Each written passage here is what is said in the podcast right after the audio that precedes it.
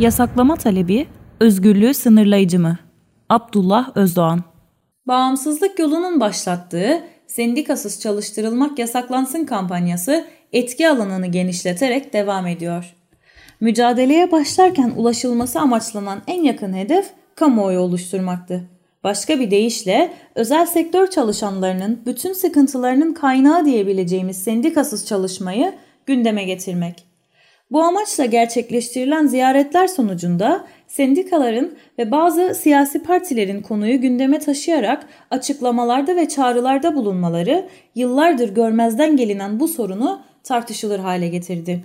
Bunun yanında yakın zamanda yaşanan iş cinayetlerindeki artışlar da özel sektördeki çalışma koşullarının gündeme gelmesinde etkili oldu. Beraberinde birçok demokratik kitle örgütü ve basın yayın organı konuya duyarsız kalmadılar. Kamuoyu oluşturmak, konuyu halkın gündemine getirmek ne kadar önemliyse mücadeleyi doğru zeminde sürdürmek de o kadar önemli. Bundan dolayı bağımsızlık yolu olarak gerçekleştirdiğimiz her ziyarette belirttiğimiz gibi amacımız kampanya için pusula diyebileceğimiz teorik metni zenginleştirmek ve pratikte diğer örgütlerle iş, güç, eylem birlikteliklerinin yolunu açmaktır.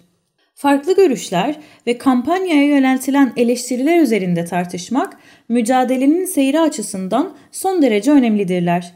Çünkü fikirsel anlamda mücadele edemeyen, ideolojik mücadelede kırılgan olan ne ekonomik demokratik mücadelede ne de siyasi mücadelede kazanım elde edemez. Göç yasasında bunu çok açık bir şekilde yaşadık, yaşıyoruz.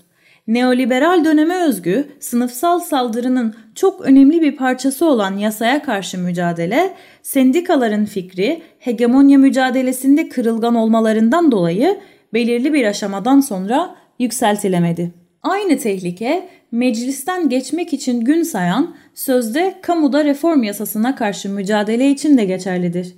Aslında her iki yasa da özünde kamu emekçileri kadar özel sektör emekçilerini de olumsuz yönde etkilemektedir.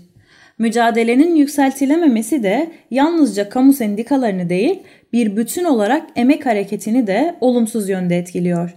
Dolayısıyla az önce belirttiğimiz gibi olumlu ya da olumsuz kampanyaya yönelik her türlü eleştiri, her farklı görüş doğru kavrandığı takdirde emek hareketinin krizini aşmasına yönelik de yol açan bir etkiye sahiptir.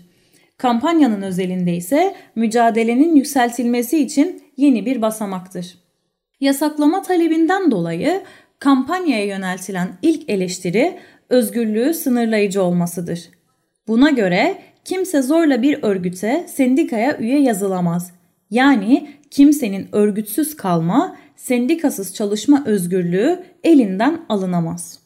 Bu eleştiriye cevap verirken doğru bir zeminden hareket edebilmek için özgürlük olgusunun biraz daha irdelenmesi gerekir.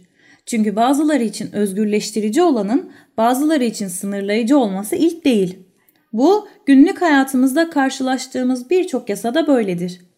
Örneğin alkollü araç kullanmayı yasaklamak da kafanız güzelken kaza yapma özgürlüğünüzü sınırlayıcı olabilir. Ama bu yasak aynı zamanda kaza yapacağınız karşı taraf için özgürleştiricidir. Çünkü sizin sorumsuz fakat özgür eyleminiz sonucu onların yaşamı sınırlanabilirdi. Başka bir örnek de bazılarının sürekli öykündüğü Avrupa'dan. Avrupa'nın birçok ülkesinde faşist örgütlenmeler yasak ve bu yönde çok ağır müeyyideler uygulanıyor. Fakat bu yasaklar ve müeyyideler faşistler dışındaki herkes için özgürleştiricidir.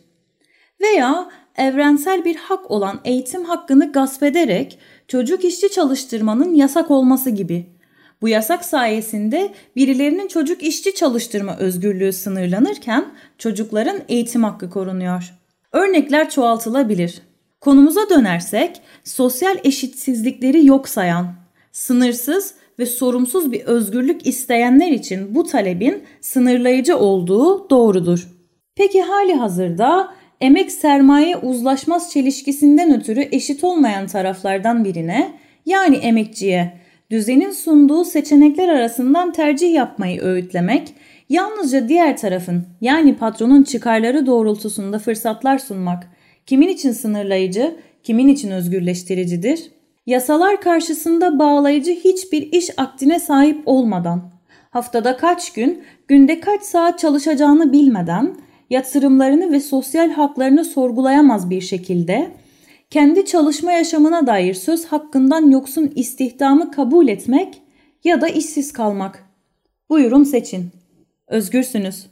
Böyle bir bakış açısı, özgürlük anlayışı kısa bir süre önce gündeme gelen, patronların göçmen emekçileri geldikleri ülkenin asgari ücretine göre çalıştırma talebini yasaklamayı, hatta belki ileride vatandaş olsun olmasın isteyen emekçinin sigortasız asgari ücretin altında çalışmasını yasaklamayı da özgürlüğü sınırlayıcı olarak niteleyebilir.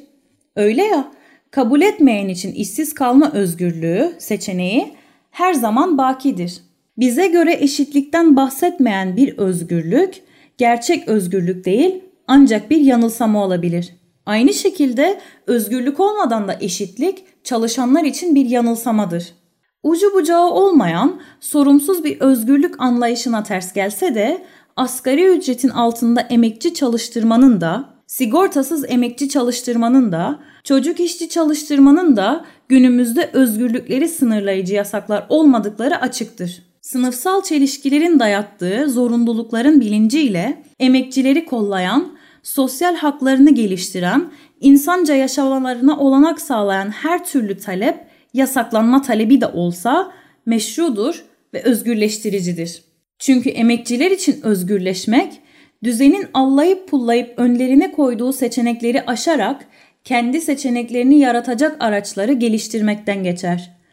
Bu yüzden sendikasız çalıştırılmak yasaklansın talebinin özel sektör emekçileri açısından özgürlüğü sınırlayıcı değil, tam tersi özgürleştirici olduğunu düşünüyor ve savunuyoruz. Sendika çalışanın emniyet kemeridir.